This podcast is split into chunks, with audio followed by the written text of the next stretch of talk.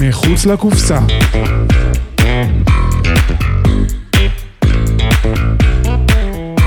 שעה על פסיכולוגיה. עם עירית שדות. שלום שלום, אתם מאזינים למחוץ לקופסה. שאל פסיכולוגיה על מה שקורה בשטח, הפרקטיקה, התיאוריה, החיבור ביניהן, כמו גם הממשק בין פסיכולוגיה לתחומים אחרים.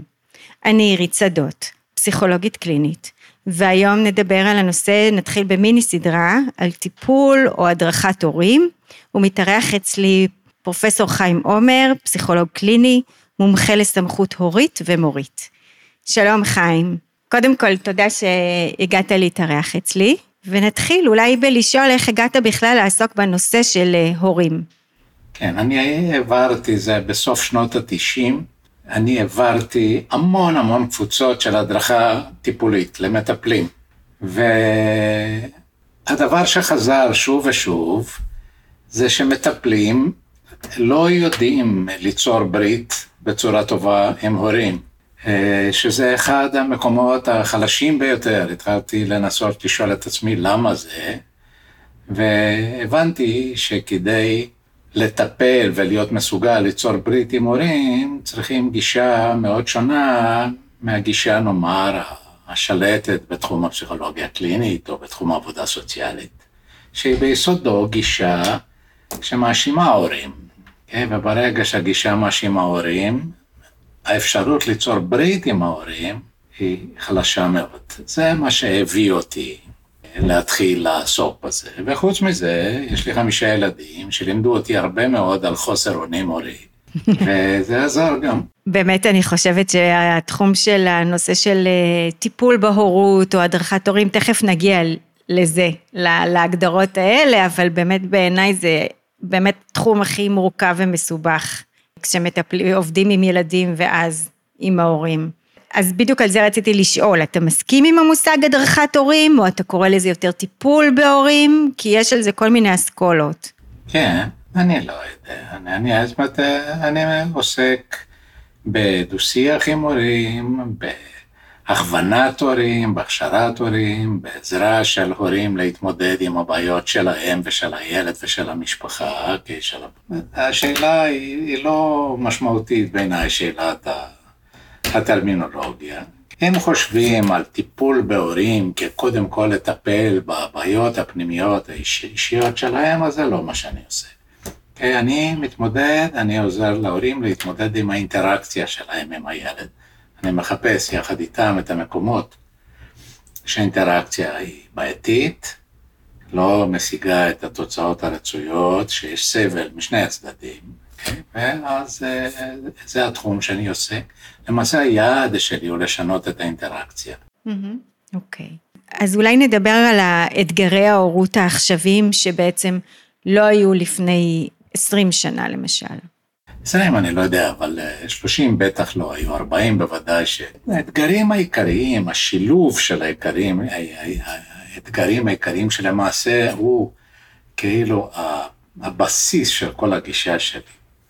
זה שילדים היום מכל הגילאים חשופים לפיתויים, להזמנות לדברים בעייתיים, לאפשרויות אה, שליליות, לשפע של הצעות של גירויים בעייתיים, ממש מבול, מבול, וזה 24-7, כי זה מגיע אליהם גם דרך הסלולרי. זאת אומרת, גם כשהילד לבד, כשהוא בבית השימוש, או מתחת לשמיכה, הוא מופצץ כל הזמן. ומול המבול הזה, הסחף הגדול הזה, אצל ההורים, okay, בשנים האחרונות, בעשורים האחרונים, הייתה החלשה מאוד משמעותית של המעמד שלהם, של הסמכות שלהם. החלשה באה מזה שההורים נעשו יותר בודדים, בודדים בגלל הצמצום של המשפחה הרחבה, בודדים בגלל עלייה של שיעור הגירושין, נעשו יותר בודדים, נעשו יותר אנונימיים, נעשו יותר סגורים, והביקורת החברתית התרבותית שהייתה על הסמכות של פעם, שהיא מוצדקת הביקורת הזו ללא ספק, כן?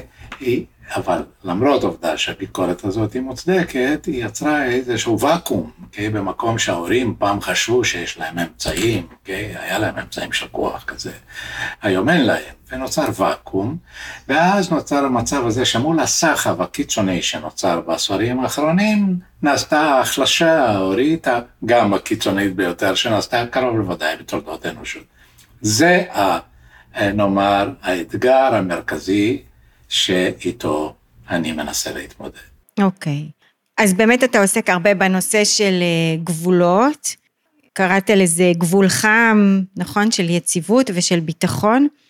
בעצם למה צריך את הסמכות ולא את הליברליות, זה מה שאתה מתאר, ש, שבעצם נוצר ואקום, כי אם פעם הייתה סמכות שהשתמשה בכוח, פתאום עכשיו יש רק את הרכות ואת המקום הזה של, של ההכלה, ו, ובעצם מה התפקיד של הסמכות או של הגבולות? מה שקרה, למה צריך סמכות? אוקיי? היה איזו תקופה ארוכה שחשבנו, אנחנו כתרבות, כחברה, חשבנו שלא צריך סמכות בכלל, שסמכות זה פסה. אוקיי? שכל מה שצריך זה דיאלוג, אהבה, הבנה, עידוד, חופש. למה חשבו חופש? למה חשבנו שחופש הוא שילד צריך לגדול באופן ספונטני רק עם קשר טוב, עם קשר חיובי. חשבנו, האמנו שכל ילד נולד עם איזשהו גרעין של עצמיותו, ושהגרעין הזה יוכל רק לצמוח בצורה אופטימלית אם הוא לא יהיה אה, מאולץ, אם לא יהיו אילוצים, דרישות, שכל דרישה ואילוץ מרבע, מעוות את הצמיחה של הילד. זאת הייתה אידיאולוגיה של סוף שנות ה-60. Okay, אוקיי? וזאת הייתה אידיאולוגיה שהשפיעה במידה רחבה ביותר, אולי המסר החינוכי הכי אה, סוחף שהיה בתולדות החינוך.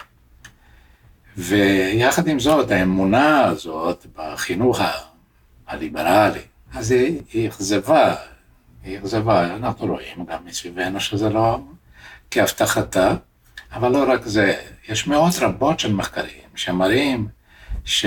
חינוך מתירני, חינוך בלי דרישות וגבולות, הנושא הזה, חינוך שמתאפיין באוקיי, עידוד, דיאלוג, עם השקעה, אבל עקרונית דרישות וגבולות הם מחוץ כי הם מרבים תל. אז החינוך הזה נכשל, ונכשל בגדול. הילדים שגדלים באופן שיטתי בחינוך הזה, בממוצע, כן? יש להם סף תסכול יותר נמוך, הם מתפרצים יותר, הרבה יותר. הם נושרים הרבה יותר ממסגרות, לא רק מבתי ספר, אלא גם ממסגרות פנאי, ממסגרות ילדים, ממסגרות נוער, מסגרות ספורט, הם נושרים הרבה יותר. כשהם מגיעים לגיל ההתבגרות, הם הרבה יותר נוטים לגורמי סיכון מכל הסוגים, ופלא פלאים, הם גם כן מאופיינים בממוצע בדימוי עצמי יותר נמוך. זה היה בכלל פלא, איך יכול להיות דימוי עצמי יותר נמוך כשמעודדים, מעודדים. זה נושא יותר נמוך משום שמה זה דימוי עצמי? זה הרגשה שיש לנו, אני מסוגל למשהו, זה דימוי עצמי, אני יכול, אני מסוגל. עכשיו הילדים האלה לא למדו שהם יכולים להתמודד עם קשיים, כי ברגע שהיה קושי הם מטטטים את הקושי. ואז הילדים האלה אין להם את החוט השדרה הזה, אני מסוגל, כשיש מצב שאין ברירה, צריך להתגייס, אני מסוגל. הילדים האלה לא למדו את זה, אז דימוי עצמי בממוצע באופן שיטתי יותר נמוך. ואז אמרנו צריך סמכות, אבל פירקנו את הסמכות. מה זה פירקנו? הביקורת על הסמכות, על היסודות שלה, הייתה מאוד, מאוד אמינה, מאוד משכנעת. גם היום אנחנו מסכימים, אנחנו לא רוצים סמכות שמבוססת על דיסטנס, על שליטה בילד. על היררכיה תלולה, על עונשים מיידים, אנחנו לא רוצים את זה, ולא נחזור לזה. אז היה פתאום דילמה, פירקנו את הסמכות וגילינו שבלי סמכות זה בכלל לא הולך, המצב מאוד רע, אוקיי? אז היה צורך לאפיין, להגדיר סוג של סמכות שמתאים לנו, לחברה שלנו, כן? וזה מה שאני קראתי לו הסמכות החדשה. קראתי לו הסמכות החדשה כדי להבחין בין זה לבין הסמכות של פעם, הסמכות ההיא של הזרוע הנטויה. אבל האמת היא שכולנו בזיכרון שלנו, יש לנו איזה שהם זיכרונות על דמויות שהציגו סמכות מסוג אחר, okay? אוקיי? סמכות אה, ש... שכיבדנו אותם ואהבנו אותם גם יחד, ובלי ההפחדה הנוראית. אז כל השאלה זה איך זה נעשה. אז העבודה שלי היא הניסיון הזה לאפיין את הסוג הזה של סמכות שלא מתבוסס על כוחנות, על דיסטנס. זה, זה, זאת הסמכות החדשה, שהיא למעשה, היא לא חדשה, היא רק החדשה באפיונה מול הסמכות של פעם. אולי ניקח אה, דוגמאות של איזה ניסיונות כושלים להציב גבול שאתה נתקל בהם. זאת אומרת, איפה ההורים נכשלים שם, שהם מנסים להציב גבול, אבל הם לא מצליחים. יש אין ספור דוגמאות. קודם כל, יש ההורים שאומרים לא כל הזמן. אוקיי? ניקח למשל דוגמה של uh, ילד עם ADHD. ילד עם ADHD הוא מופצץ כל הזמן על ידי גירויים, החיים שלו זה גירויים שאומרים עכשיו, עכשיו, עכשיו, עכשיו, עכשיו. וכל פעם ההורה, לא, לא, לא, לא, ואז החיים נהפכים לקרוסלה של עכשיו, עכשיו, עכשיו, עכשיו, לא, לא, לא, לא, לא, ובסוף היום כולם סחוטים לגמרי, או המבוגרים, הילד לא סחוט. אז זו דוגמה קלאסית, אוקיי? של הלא הזה, שהוא למעשה בועות, זה בועות שלו, ברגע ש... והם רק רעש. אז זו דוגמה קלאסית של כישלון של סמכות. הסוג האחר של כישלון של סמכות הוא הניסיון לקבוע עבור הילד, לקבוע ממש מה הוא ירגיש, מה הוא יחשוב ומה הוא יעשה. כי אנחנו לא יכולים לקבוע, אוקיי? הם יכול להיות שאם להורים יש להם את הכוח ואת הנכונות להשתמש בכוח, הם יכולים להכריח את הילד, אבל זה לא נקרא, כי ברגע שהילד מתרחק מההורה, הוא עושה מה שבא לו. אז הניסיון הזה, הכוחני, לקבוע, הוא נכשל. באיזה מובנים? הוא נכשל במובן הזה שילדים פחות מפנימים, באופן ברור, פחות מפנימים. זה, זה, יש לזה הרבה הוכחה, זאת אומרת, הם יכולים להיכנע כל עוד ההורה, אבל הם פחות מפנימים. זה, והיחסים בין ההורה והילד מתערערים, okay? אוקיי? אצל ההורות הכוחנית, היחסים בין, ההורים, יש פחות הפנמה ויותר ערעור, יש גם יותר הסלמה באופן ברור. אז אלה סוגים אה, מאוד אה, מעניינים של כישלון בגבולות. אוקיי? כישלון אחר הוא של הורים שיש להם בכלל אנטיפתיה לגבולות, כן? כאילו, יש גבולות, אני נגד. יש איזה פתגם דרום אמריקאי שאומרים, היי גוביירנו יוסוי קונטרה, יש ממשלה, אני נגד. כן? אז יש הרבה מאוד הורים שאומרים, יש גבולות, אני נגד. כן? לא, לא רוצה להשתמש במילה לא. הם הילד שלי, לא זה מילה פסולה. דרך אגב, גם באילוף כלבים יש לי עכשיו גורה, ואז אני מגלה עוד פעם את ה... איפה חוסר אונים יכול להיות, אז אני מצאתי באינטרנט שיש גישה שלמה, לא אומרים לא לכלא, כן? לא אומרים לא לכלא. אז היה איזה מאמן שגילה שכשהוא אומר לא לכלב, הוא נעשה פחות פופולרי. אז הוא התחיל ללמד את כל הבלעים שלו, כשהוא אומר או-או. אוקיי. Okay. אז בוא, בוא נדבר על עונשים, מה אתה חושב על עונשים? תראי, לא הייתה חברה בתולדות האנושות שהייתה יכולה לתפקד ללא עונשים, אין, בכל ההיסטוריה, אין. ולכן, אני לא בא ואומר, עונשים זה פסול, עונשים זה פסה, עונשים זה מזיק, בשום פנים ואופן. אבל, כן, האמצעים של הסמכות החדשה שאני הגדרתי ושאני מציע, הם לא מתבססים על עונשים. לא על העונשים הטרדיציונליים, הם לא סותרים אותם. כן, למשל, אני עובד עם בתי ספר. אני לא יכול לבוא למורים ולהגיד עונשים זה בלתי אפשרי. אני לא יכול לבוא למורים ואפילו להגיד אי אפשר להשעות ילד, אני לא יכול, כי ברגע שאני אגיד את זה, אני מאבד את המורים, בצדק, בצדק.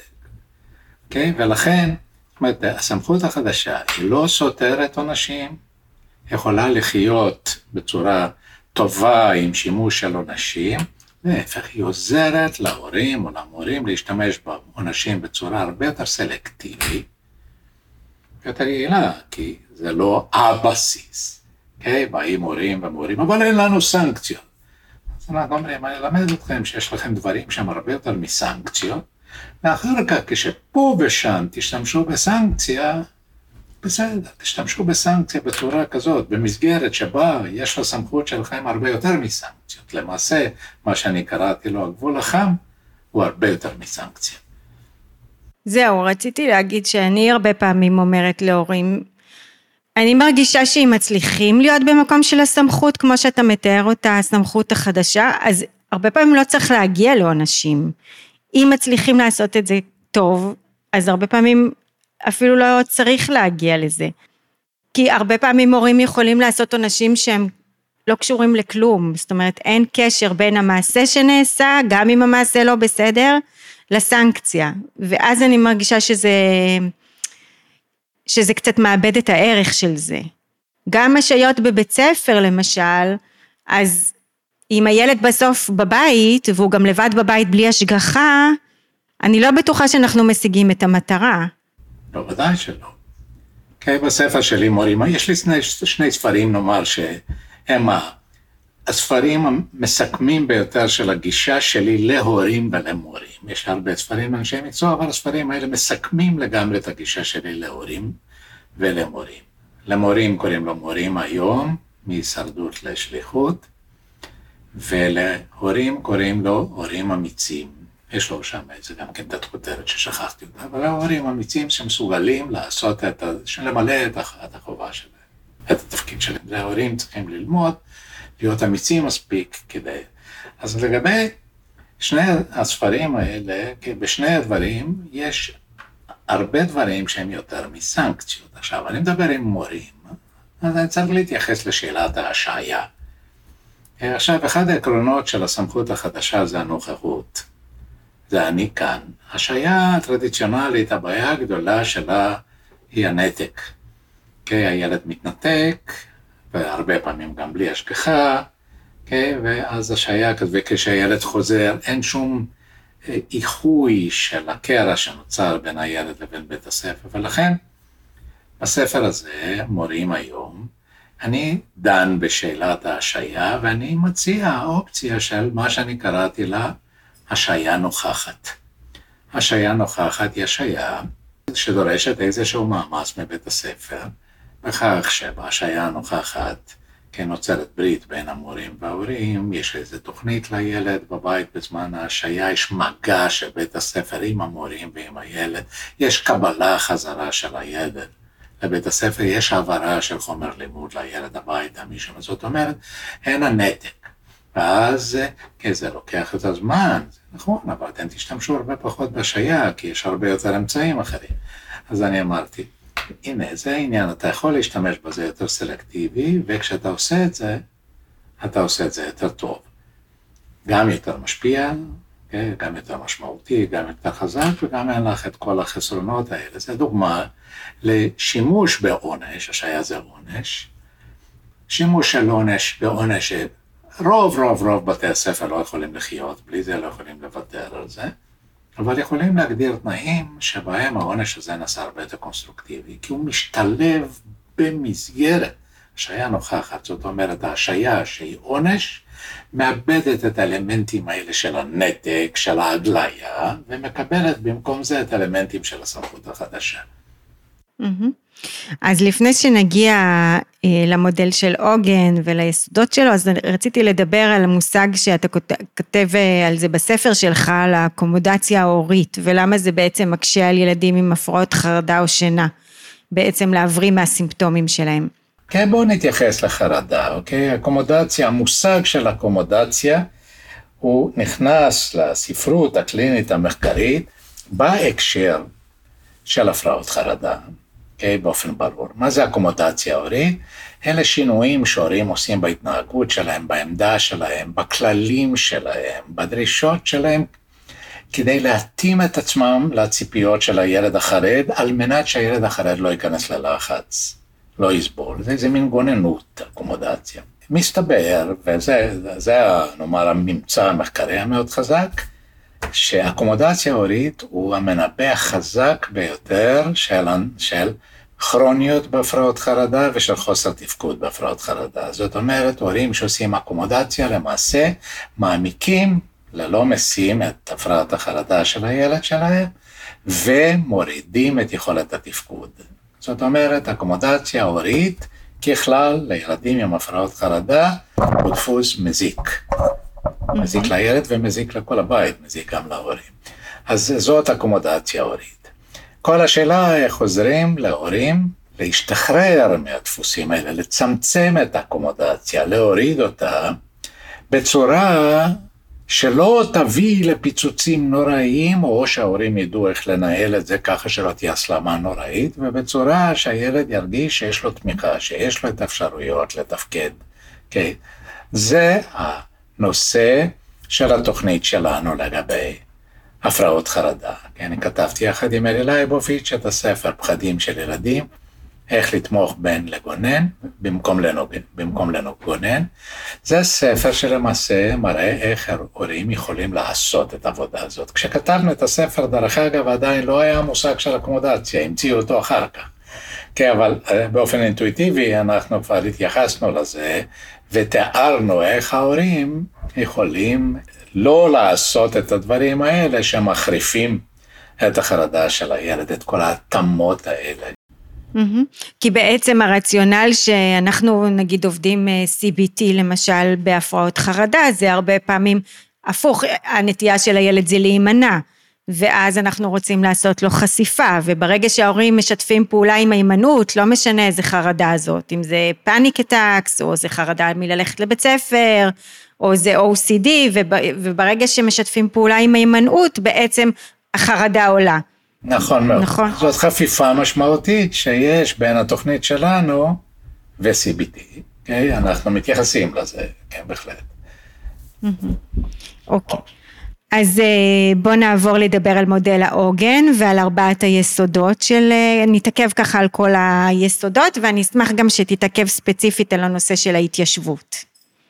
אוקיי, okay, זה שני דברים לגמרי שונים, אוקיי? Okay? הגינה ההורית, זאת אומרת, זה פונקציית העוגן, תפקיד העוגן ההורי, זה מושג רחב מאוד, זה למעשה המושג האחרון שאנחנו פיתחנו במודל שלנו, היה סדרה של מושגים. Okay, אוקיי? התנגדות לא אלימה, הסמכות החדשה, השגחה הורית, האחרון והרחב ביותר, ולדעתי גם כן בסופו של דבר החשוב ביותר, הוא התפקיד של פונקציית העוגן, של תפקיד העוגן ההורי. מה שאנחנו שאלנו זה השאלה, איך כל הדברים האלה של הסמכות החדשה, כל היסודות של הסמכות החדשה, שהם נוכחות, שליטה עצמית, מערך תמיכה, התמדה, אלה היסודות של הסמכות החדשה, השאלה איך זה משפיע על ההתפתחות של הילד, על ההתפתחות הפסיכולוגית של הילד. וכשמדברים על פסיכולוגיה התפתחותית, מדברים על מה? תורת ההתקשרות, זאת התיאוריה המרכזית בפסיכולוגיה התפתחותית היום וכנראה להרבה זמן. החשיבות של המודל הזה היא אינסופית. אז כל השאלה היה, האם מה שאנחנו עושים עם הסמכות, יש לו בכלל קשר עם התקשרות? כן? וכאן אנחנו אמרנו, כן, יש לזה קשר עם התקשרות.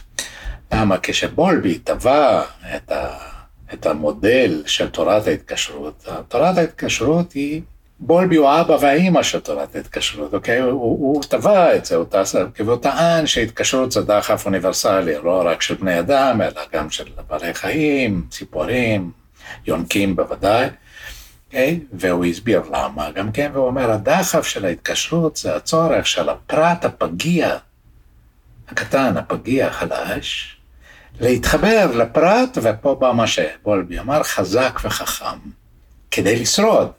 אוקיי? זה היה, זה היה הדבר הזה, הפרט הוא חזק. והנה לאט לאט, אוקיי, תורת ההתקשרות התפשטה בפסיכולוגיה, וכשאנחנו רואים איך לומדים את תורת ההתקשרות, שכחו את החזק ואת החכם. מה שיש זה רכות וקבלה, איפה חזק וחכם? כאילו, זה נבר איזושהי, איזו הטיה סנטימנטלית, הייתי אומר.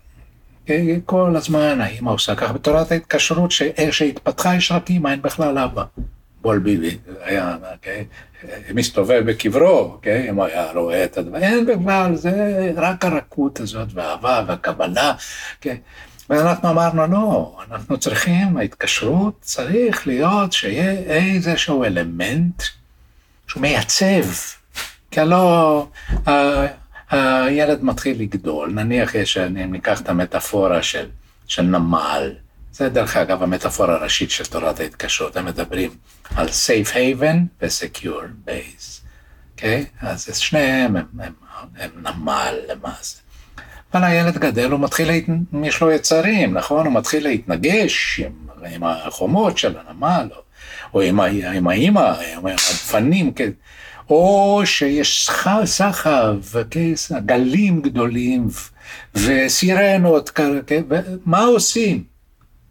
חסר משהו, נכון? לא, לא מספיק את הרכות, את הקבלה ואת העדות, זה חסר משהו. אנחנו אמרנו חסר תפקיד, תפקיד העוגן. העוגן ההורי, כן, הוא תמיד שם, זה, נוכחות, העוגן תמיד שם במעמקים, עד שהילד גדול, גדול מספיק, הסירה נהפכה לאונייה, ואז היא יכולה להרים עוגן, יש לה את העוגן של עצמה, יש הפנמה שלה. אבל ההורים נוכחים, הנוכחות העוגן. יש שליטה עצמית, אנחנו אומרים שהסמכות החדשה לא מבוססת על שליטה על הילד, אתה תעשה מה שאני אומר, אלא הרבה יותר אני אעשה מה שאני אומר, כי אני לא יכול לוותר עליך. אוקיי? אז השליטה העצמית, היכולת הזאת לשלוט על עצמי ולבצע את תפקידי, זה הגינה, הורים אומרים את זה. דרך אגב, הם אומרים את זה במימיקה, כן? כשהם אומרים, אני הרבה יותר שולט בעצמי, והם עושים את התנועה הזאת, כאילו הם מחוברים הרבה יותר לקרקע ההורית שלהם, זה השליטה. אחר כך הנושא הזה של תמיכה, הורים הם לא לבד.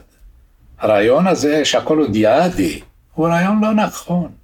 כן, ההתפתחות של הילד היא אף פעם לא רק בתוך דיאדה, כי הדיאדה הזאת, היא נמצאת בהקשר של טריאדה, אם יש אבא, של סבים ושל אנשים אחרים, זאת אומרת, תמיד מסביב לדיאדה יש מערך בין אישי מורכב. אז אנחנו אומרים, התמיכה הזאת שההורים מקבלים, התמיכה, הלגיטימציה, גם הילד מקבל את התמיכה הזאת, השייכות הזאת.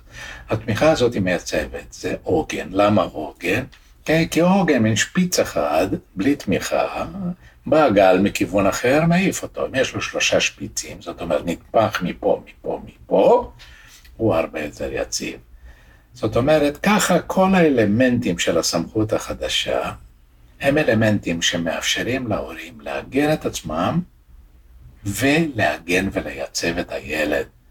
עכשיו, בכך שהם מייצבים את הילד, הם יוצרים עבור הילד מסגרת התקשרות יציבה. כי מסגרת ההתקשרות היא לא צריכה להיות רק נחמדה, היא צריכה להיות גם יציבה. האלמנט הזה של היציבות, זה מחזיר לתורת ההתקשרות את החזק והחכם של בולבי. זה הרעיון של תפקיד העוגן. אוקיי. אני רוצה אבל שכן נפרט רגע, אתה הזכרת את זה מהר, את ארבעת היסודות, ואני רוצה רגע שכן נפרט אחד-אחד, בסדר? הראשון הוא נוכחות. במקום ה distance של הסמכות של פעם צריך להיות distant, על פדסטל, כאילו הילד צריך להסתכל מרחוק, אנחנו לא מקבלים את זה. במקום זה נוכחות, אבל נוכחות החלטית, נחושה. אני אימא שלך, אני אבא שלך, אני כאן ואני נשאר כאן. אתה לא יכול לפטר אותי וגם לא יכול להתגרש ממני. אז יש לנו אין ספור דרכים לבנות את הנוכחות הזאת, כי אנחנו אפיינו, אין ספור, אני אומר אנחנו, כי אני לא המצאתי את הכל לבד.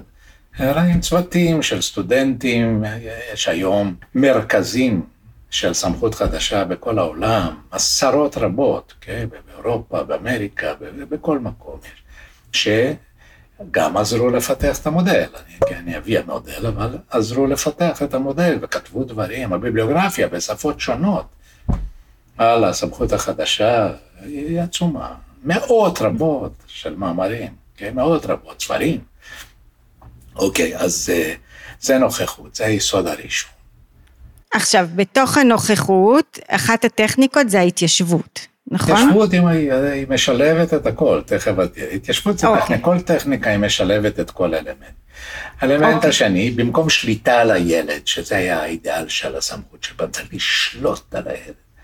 אנחנו אומרים, לא, אתה צריך לשלוט על עצמך, כי למעשה אין לך שליטה על הילד, אנחנו לא שולטים על המחשבות של הילד, אנחנו לא שולטים על הרגשות של הילד, אפילו על המעשים של הילד, יש הבדל בין להכריח ולשלוט, כי ברגע שהילד, ולכן, האמת, אנחנו לא שולטים על הילד, אבל אנחנו שולטים על עצמנו. והיעד הוא ללמוד, אני לא יכול לתבוע על הילד, אתה תעשה ככה, אני יכול להגיד, אני אעשה ככה, כי זה התפקיד שלי, כי זאת החובה שלי, כי אני לא יכול לוותר עליך. אוקיי? Okay? ולכן שליטה עצמית. שליטה עצמית זה גם האמצעי למנוע הסלמה ולמנוע, אוקיי? Okay? פיצוצים. Okay? אז זה האלמנט השני.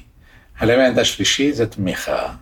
פעם, הסמכות של פעם הייתה היררכי, בעל הסמכות היה למעלה, היה איזה מין אני, אנחנו אמרנו, לא, אין כזה אני.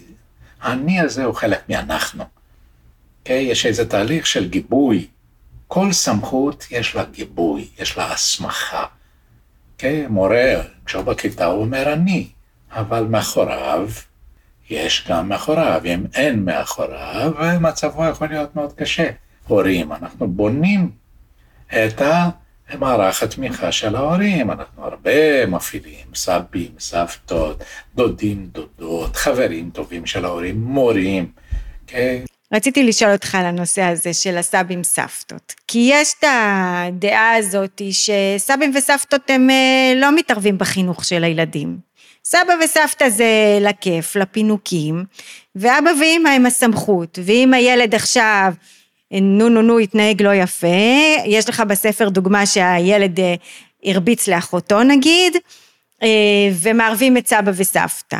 הרבה פעמים ילדים נגיד בכלל, לא רוצים שנוציא את הכביסה המלוכלכת החוצה, או נספר לשכנים, או נספר לחברים שלנו, כאילו נגן על הפרטיות שלהם. אז, אז זה קצת נגיד, חשבתי על זה שזה יכול לעורר גם אי נחת, ו...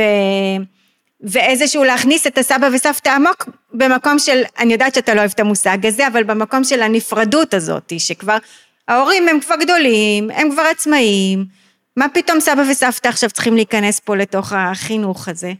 אוקיי, okay, קודם כל, כן, מבחינת, בהיסטוריה האנושית זה אף פעם לא היה ככה. אף פעם. אנחנו המצאנו את התא המשפחתי הסגור, לגמרי. הבלתי חדיר. אנחנו המצאנו את הרעיון הזה של הפרטיות הטוטאלית. עכשיו, זה לא פועל טוב. זה לא פועל טוב. ילד צריך שייכות יותר רחבה. עכשיו, סבא וסבתא, בכל ההיסטוריה של האנושות יש להם הרבה יותר מאשר פינוקים. זה רק אנחנו המצאנו שהתפקיד שלהם זה רק לפנק. כן, מה פתאום, סבא וסבתא, יש להם מעמד, יש להם מה להגיד, תמיד, בכל תולדות האנושות. כן, אז קודם כל לדעת את זה, שאנחנו המצאנו משהו, העניין הזה, של סבא וסבתא זה רק פינוק ואני יודע מה, שזה לא עובד טוב. זה לא עובד טוב בין היתר כי ההורים זקוקים גם לעזרה וגם לגיבוי. והרבה פעמים גם לחופש מילד מתבגר שמאוד, אז זה עובר לסבא וסבתא לתקופה, לשבוע, זה מצוין, כן, זה, אבל זה לא רק זה, כי ילד אלים, סבא מתקשר, תגיד, אתה לא יכול להכות בנכדה שלי. זה הנכדה שלי בדיוק כמו שהנכד שלי, אני אוהב אותך, אתה חשוב לי, אני מאמין שאתה יכול להתגבר על זה, אבל מה, זה צריך להיפסק? האם סבים לא יכולים לעשות את התפקיד הזה, ועוד איך יכולים לעשות את התפקיד הזה? גם סבא ממוסקבה יכול לעשות את התפקיד הזה. אוקיי, okay. אז נעבור ליסוד הרביעי. היסוד הרביעי זה התמדה, כן? זאת אומרת, במקום אותה ענישה צריך מיד, מיד, להעניש מיד, כן? העיקרון הזה שהחיזוק צריך לעבוד, זה אבסורדי, כן? יש הרבה סיבות למה. במקום זה נשימה ארוכה, התמדה, היום, מחר, מחרתיים, זאת הסמכות החדשה, זאת סמכות שמתבססת על הזמן. כן, הגודל של ההורים, ההורים הם גדולים כי הם יושבים על העמוד של הזמן. בגלל זה גם החשיבות של הסבא וסבתא. יש להם את העומק הזה של החיבור, הם מחוברים גם לסבא וסבתא. כן, אז עכשיו תחבר לנושא של ההתיישבות. של ההתיישבות, כן, התיישבות זו טכניקה שאנחנו פיתחנו להתמודדות, זה צעד, למעשה התערבות מוגדרת, יש הרבה התערבויות, אוקיי? זה אחד ההתערבות, הזאת אנחנו לקחנו מההתנגדות הלא אלימה. ההתיישבות של גנדי, מרטין לותר קינג, אנחנו כן, זה היה שלב מאוד חשוב בהתפתחות המודל שלנו. אז אנחנו בנינו התיישבות כמו שמרטין לותר קינג וגנדי היו מתיישבים ומביעים את, את ההתנגדות, אנחנו בנינו דבר מקביל. ילד מרביץ, או נעלם בלילות, או מבריז בבית הספר, ההורים עושים התיישבות. איך עושים? לא ברגע שההתנהגות הבעייתית קרתה, כי אם זה באותו הרגע תהיה הסלמה. אנחנו אומרים יש להכות בברזל כשהוא קר, לאט לאט לתת כמה שעות אחר. נכנסים לחדר של הילד, מתיישבים, לא מתחילים לדבר לפני שמתיישבים. ואומרים לילד, תראה, אנחנו לא מוכנים יותר שזה יקרה, ואומרים את הדבר שקרה. אנחנו פה נשב איתך נחכה עד שיעלה פתרון איך זה לא יקרה יותר. כל דבר שאתה תגיד זה חשוב לנו. זה לא אומר שכל דבר שתגיד אנחנו נסכים, אבל כל דבר שתגיד חשוב לנו, אנחנו מקשיבים לך. אבל אנחנו צריכים למצוא איזה פתרון מכובד כדי שזה לא יקרה יותר, ואז הם שקטים. אנחנו מאמנים אותם לשקט הקשוב, זה, זה שקט של חיבור, זה לא שקט של נתק. אנחנו מאמנים אותם בזה, אנחנו עושים role playing, אנחנו מראים. ואז, אוקיי, זה נוכחות, זאת הפגנה, כמה זמן? עד שעה. אם הילד מציע איזו הצעה, מקצרים את זה. אם הוא לא מציע, עד שעה. לא אם ילד בן ארבע לא עושים שעה, עשרים דקות. אבל אם ילד בן שמונה, עשר, כן, עד שעה, עד שעה. ואז ההורים יושבים שם. עכשיו, זה הנוכחות. אבל יש גם היסוד של השליטה העצמית. זה מאוד חשוב שהם לא ייגררו. מאוד חשוב לא להיגרר. אנחנו מאמנים אותם לא להיגרר. אם הילד עושה פרובוקציות, הם צריכים. לא נכנסים, מה אמרת? לא. אומרים, יושבים, לא, אנחנו מחכים להצעה לפתרון. יש גם אלמנט של תמיכה. אלמנט של תמיכה היא קודם כל ששני ההורים מתואמים, אנחנו בונים את זה, שניים נכנסים, ובדרך כלל מי שאומר את הדברים האלה בתחילת ההתקשרות זה דווקא ההורה הפחות אסרטיבי, אנחנו מבררים אם הוא יהיה מוכן לעשות את הפתיח. לא תמיד זה הולך, אבל הרבה פעמים זה הולך. אבל למשל, יש הורים שבצדק חוששים שהילד יתפרץ באלימות כשהם יעשו את זה. במקרים כאלה אנחנו מאוד ממליצים להורים שיהיה תומך בתוך הבית, לא בתוך החדר. פה יכול לבוא סבא, סבתא, יכול להיות שכן. אז הם אומרים לילד, תראה, אנחנו כאן, אנחנו נהיה פה איתך, אנחנו נהיה פה איתך בשקט, כן? אבל הדוד משה נמצא בסלון, למה הזמנו אותו? אנחנו הזמנו אותו כדי שהוא יהיה כאן במקרה ותהיה איזו התפרצות. אנחנו רוצים אז שיהיה, שהוא יהיה גם עד, וזה הכל, שהוא יהיה עד. אז אנחנו גילינו שבתנאים כאלה, הסיכוי להתפרצות אלימה מאוד יורד. זו דוגמה של תמיכה. אוקיי, אז אנחנו רואים כל היסודות של הסמכות החדשה, הם באים, למעשה ככה זה בכל ההתערבויות שלנו. בכל התערבות שלנו יש לנו גם את היסוד של נוכחות העצמית, גם היסוד של תמיכה וגם את היסוד של הזמן. הנה הזמן פה, שעה שלמה. וגם יש להכות בברזל כשהוקע, הם מחברים את הרגעים של הזמן. יש משך. ויש רציפות, זה טוב מאוד לילד, כי הילד שהחיים שלו הם קטועים, רגע, רגע, רגע, רגע, יש רצף, זה ההמשכיות הזאת, זה אלמנט של ההתמדה. אוקיי. אז נעבור למודל שלושת הסלים.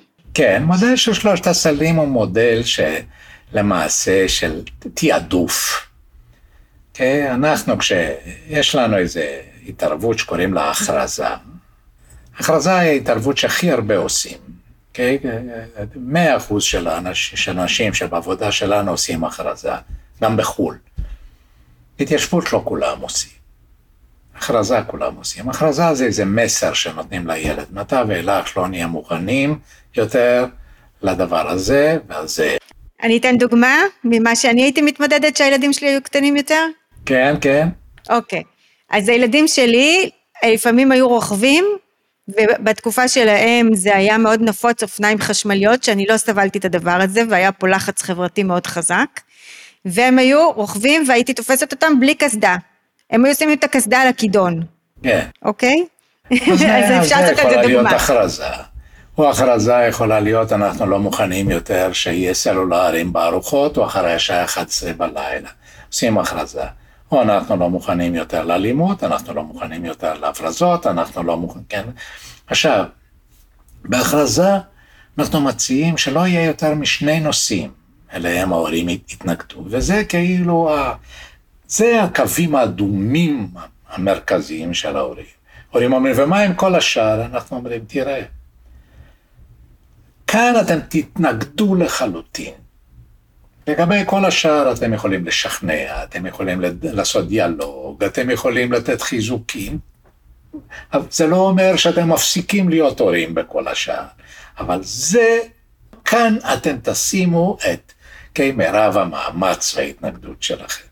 זה, זה הרעיון. אז צריך להגיע לשני הנושאים האלה.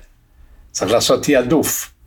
כן, אז הרעיון של שלושת הסלים זה הרעיון של אורי ויינבלט, הוא הכניס את זה, כן, כמו שאני אמרתי.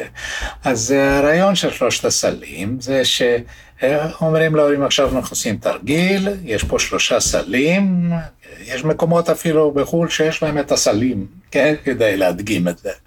אבל יש שלושה סלים, סל אדום, סל צהוב, סל ירוק. סל אדום זה הדברים שאתם לא מוכנים שיקרו אף פעם. סל צהוב, אפשר לחיות בינתיים עם זה, לעשות הסכמים, פשרות מסוימות. סל ירוק, ממש לא נורא, אפשר להתעלם מזה.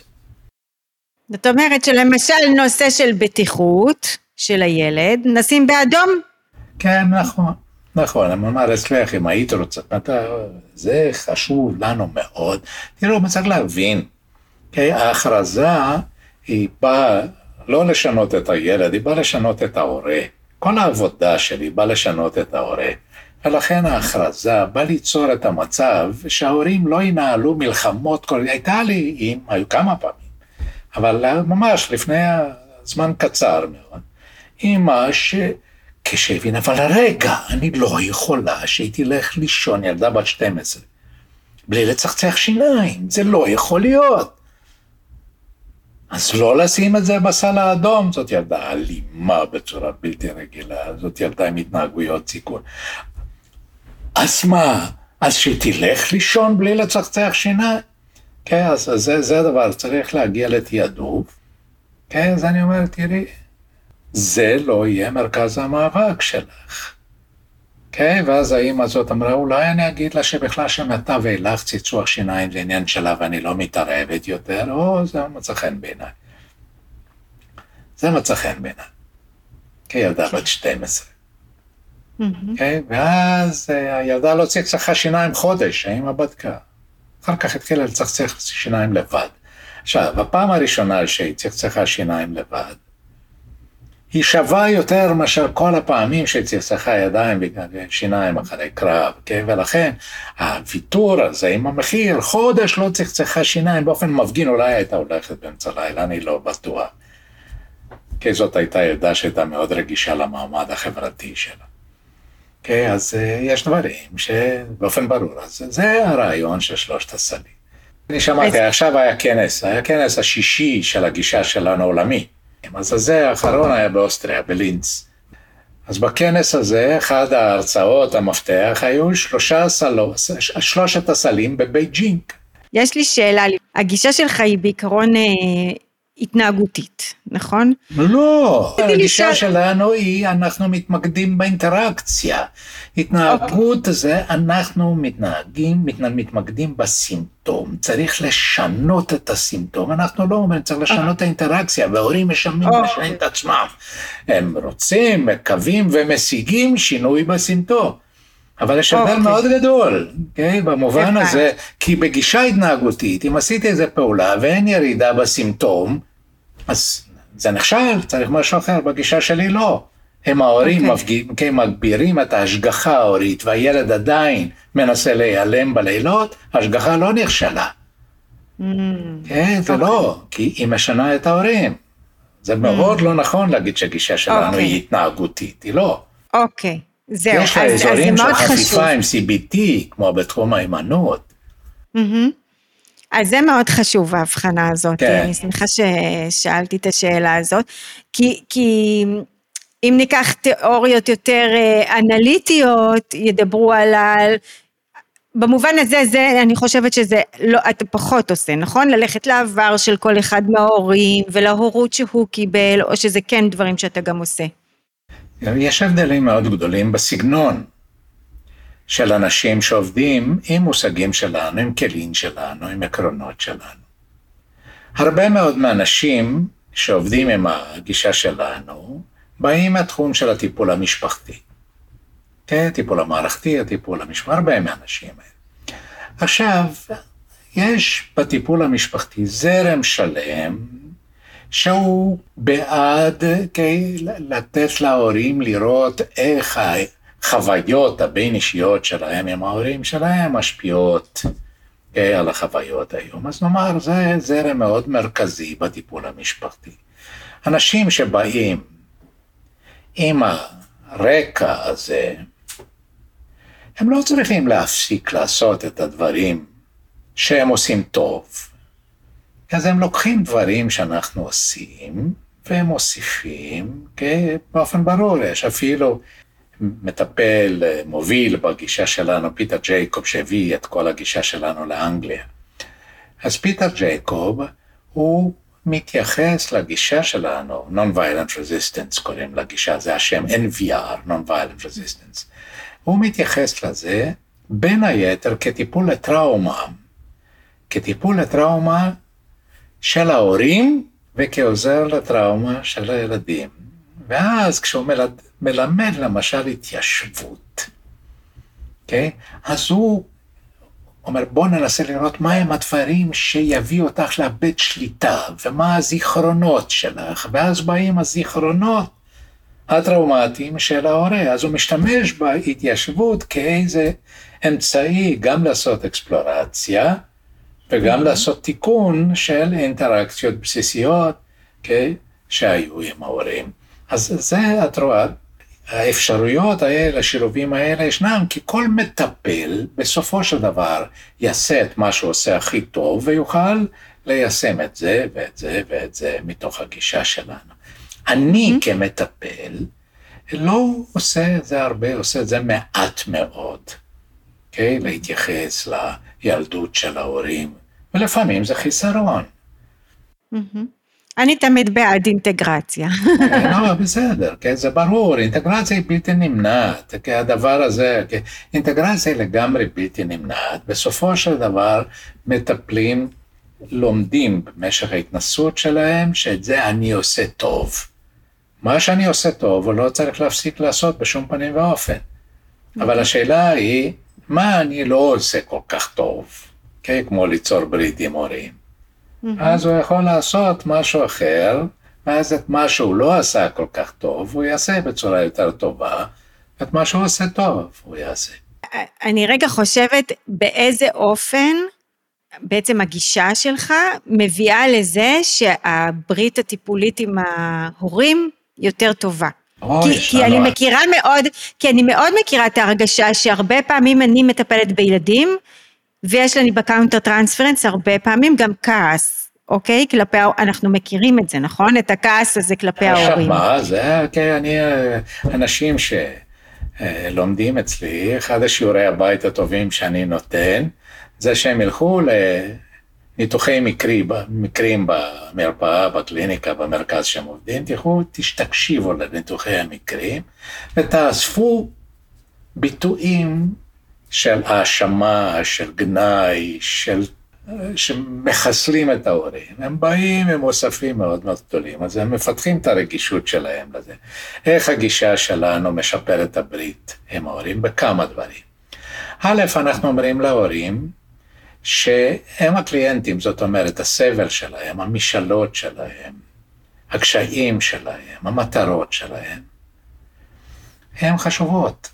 המשפחה היא לא עיגול עם הילד במרכז, אלא בשבילנו המשפחה היא אליפסה עם שני מרכזים, המבוגרים והילדים, ואותו דבר בבית הספר. Okay, אוקיי? אז דבר ראשון, אנחנו לוקחים מאוד ברצינות את המשאלות, את הערכים, את הבקשות, את המטרות של ההורים. זה לא אומר שאנחנו את הכל נקבל, אבל עם הדברים שקשה לנו לקבל, אנחנו צריכים לדסקס איתם, אנחנו צריכים ליצור איזשהו מכנה משותף בינינו לבינם, שלא יהיה של מאה אחוזים.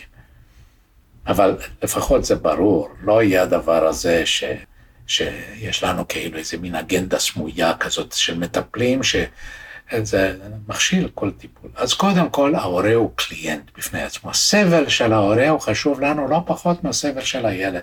גם בגלל שההורה הוא בן אדם ומגיע לו הקלה של הסבל, הסבל שלו לא פחות קשה מהסבל של ילדו. וגם בגלל ש... אני משוכנע לגמרי שאם להורים לא יהיה יותר טוב, גם לילד לא יהיה יותר טוב. אוקיי? אז זה, זה, זה הדבר, נכון. ואנחנו עושים את זה מאוד ברור. דבר שני, אנחנו אומרים להורים, אנחנו מחזקים הורים. מחזקים במובן לגיטימי, לא מחזקים ככה, אלא מחזקים במובן הזה שתהיו יותר מוגנים, יותר נתמכים ועם יותר אופציות פעולה מוחשיות, מעשיות, יעילות לרשותכם. וזה אנחנו עושים, באופן ברור. זאת אומרת, אנחנו אומרים, אנחנו מחזקים אתכם, מחזקים אתכם באופן לגיטימי. זה מאוד משפר. דבר שלישי שמאוד מאוד משפר את הברית עם ההורים, זה שאנחנו עוזרים להם להתמודד עם המצבים הכי מפחידים. פיצוצים, הסלמה, איומי התאבדות, יש לנו ממש תוכניות שלוקחות בחשבון איך ההורים יכולים לשרוד בצורה טובה, לשאת בצורה, לא רק להכיל, להכיל, אלא להתמודד בצורה טובה, ככה שגם תקטין את זה. וזה, כן, התוצאות הן בולטות. כן? שיעורי הנשירה של הורים, יש לנו הרבה מחקר, כן? אתם יכולים להיכנס לאתר שלי, כן? חיים עומר, קו, NVR.com, שם יש, תראו, יש הרבה מחקר בגישה שלנו, שאנחנו עשינו, שבחו"ל עשו, שבמקומות אחרים עשו. אז דבר אחד הוא בולט, שיעורי הנשירה של הורים מן התוכניות שלנו הם הנמוכים ביותר שקיימים בכלל, ומרחוק. כן, נאמר, הגישה הכי מבוססת מחקרית, זאת אומרת, evidence based, לעבודה עם הורים, זה מה שקוראים parent management training. זאת גישה התנהגותית. הנה, תראה, זה, זה מאוד מעניין. זאת גישה התנהגותית, יש לה הכי הרבה בסיס, היא גישה מעניינת, היא עשירה, יש לה מחקרים, ויחד עם זאת, בגישה ההתנהגותית, שהיא מבוססת על מעל חיזוקים, okay? אוקיי? הגישה ההתנהגותית הזאת, שיעור הנשירה של ההורים הוא בין 40 ל-60 אחוזים באמצע תוכנית. בין 40 ל-60 אחוזים, אתם מתבגרים 60 אחוז. שיעורי הנשירה שלנו נעים במחקרים השונים בין 4 אחוזים ל-22 אחוזים. 22 אחוזים זה בתוכנית להורים של מתבגרים עבריינים, שזו האוכלוסייה הכי קשה, ששם ודאי, כתוכנית אחרת. אז תראי את ההבדל, זה הבדל אינסופי, אינסופי מבחינת שיעור הנשירה. למה? בגלל העניין הזה של הברית עם ההורים. כן, כי בסוף ההורים הרבה פעמים באמת בחוויה, התחלת את ה... ממש את הפרק בלדבר על החוסר אונים, שזאת חוויה נורא קשה להיות בחוסר נכון, אונים. נכון. אז ניקח רק לסיום, דוגמה שאולי היום היא הדוגמה, אני חושבת שבכל הבתים אה, אה, מתמודדים איתה, זה הנושא של המסכים, נכון? כן, אה, דוקטור ירון סלע. אה, אז אנחנו בנינו תוכנית של השגחה הורית על מסכים.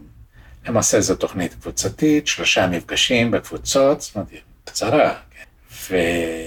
והמטרה היא להעלות את האצבע על הדופק שיש להורים, וגם את היכולת, במקרה שיש שימוש ממש פוגעני, להתנגד בצורה יעילה. ואנחנו בדקנו את היעילות של התוכנית הזאת, פעם ראשונה שזה נעשה בעולם, באופן אובייקטיבי. מה זה באופן אובייקטיבי? לא רק על ידי דיווחים של הילד או של ההורים, אלא על ידי נתונים שקיבלנו מספק האינטרנט, עם הסכמה של הילד ושל ההורים. קיבלנו את ההסכמה, זאת אומרת, יש לנו נתונים אובייקטיביים של כמה שעות ואיזה אתרים ובאיזה שעות ביום הילד ישתמש בסלולרי. אז אני אגיד בקצרה מהם התוצאות, אתם יכולים להיכנס לאתר שלי ולראות, או לפנות לירון סלע לקבל את הפרטים על התוכנית. אנחנו קיבלנו, מדובר בילדים מתבגרים, שההורים הגדירו את השימוש שלהם בסלולרי כשימוש בעייתי במובן שזה פוגע בתפקוד. או בתפקוד הלימודי, או בתפקוד המשפחתי, או בתפקוד הגופני, שינו, שינה וכן הלאה, או בתפקוד הבין אישי, פגיעה בתפקוד. זה, זאת אומרת, זה כן אוכלוסייה שההורים מעריכים שיש פגיעה בתפקוד. אז אנחנו הגענו לכמובן שיפור בתפקוד, אנחנו הגענו לחצי מבחינת שימוש בשעות, בליל, באמצע הלילה יותר מחצי, זאת אומרת זה נחצה. אנחנו הגענו לזה שההורים יודעים הרבה יותר, וכל זה עשינו עם ירידה בקונפליקטים בין הילד לבין ההורים. ההורים העלו את ההשגחה, וסך הכל הקונפליקטים בין ההורים לבין הילד מסביב למחשב ירד באופן משמעותי. בספרים יש פרק, כי יש פרק על זה כן. בספר אה, הורים אמיצים, יש פרק על זה בספר עולם של פיתויים. אוקיי. כן, מעניין מאוד. ולאנשי מקצוע, יש לי היום, לאנשי מקצוע, יש לי היום קורס אונליין, הקורס הבסיסי שלי, שזה שבעה מפגשים עם העקרונות הבסיסיים, בעיקר למה שנקרא התנהגויות מוחצנות, בעיות התנהגות, ADHD, אלימות, התנהגויות סיכון. הקורס השני, שעכשיו אנחנו יוצאים איתו, זה הפרעות חרדה, אקומודציה הורית, סירוב בית ספר וכן הלאה, כולל בוגרים תלותיים. אוקיי, mm-hmm. אנחנו הראשונים, יצא עכשיו השבוע, יצא ספר של דן דולברגר ושלי, באנגלית, אוקיי, על הילדים התלותיים האלה, קוראים לזה Non-Emerging Adulthood, Helping Parents of Adult Children with Entrenched Dependence, זה בקיימברידג' University Press. אז זה הספר הראשון שיש עם התערבות שיטתית לאותם הילד בן 30, אבל כזה שלא מתפקד ולא יוצא מהבית, לא לומד, לא עובד וכן הלאה. הילד בן 30 ויש לו חום גבוה, יש כזה שיר. כן, זהו. טוב, אז חיים, תודה רבה רבה שהצטרפת תודה, אליי. שלום, היה עירית. מאוד אה, מ- מלמד ומעניין. תודה רבה. אז אני הייתי עירית שדות, ונשתמע בפרק הבא. Thank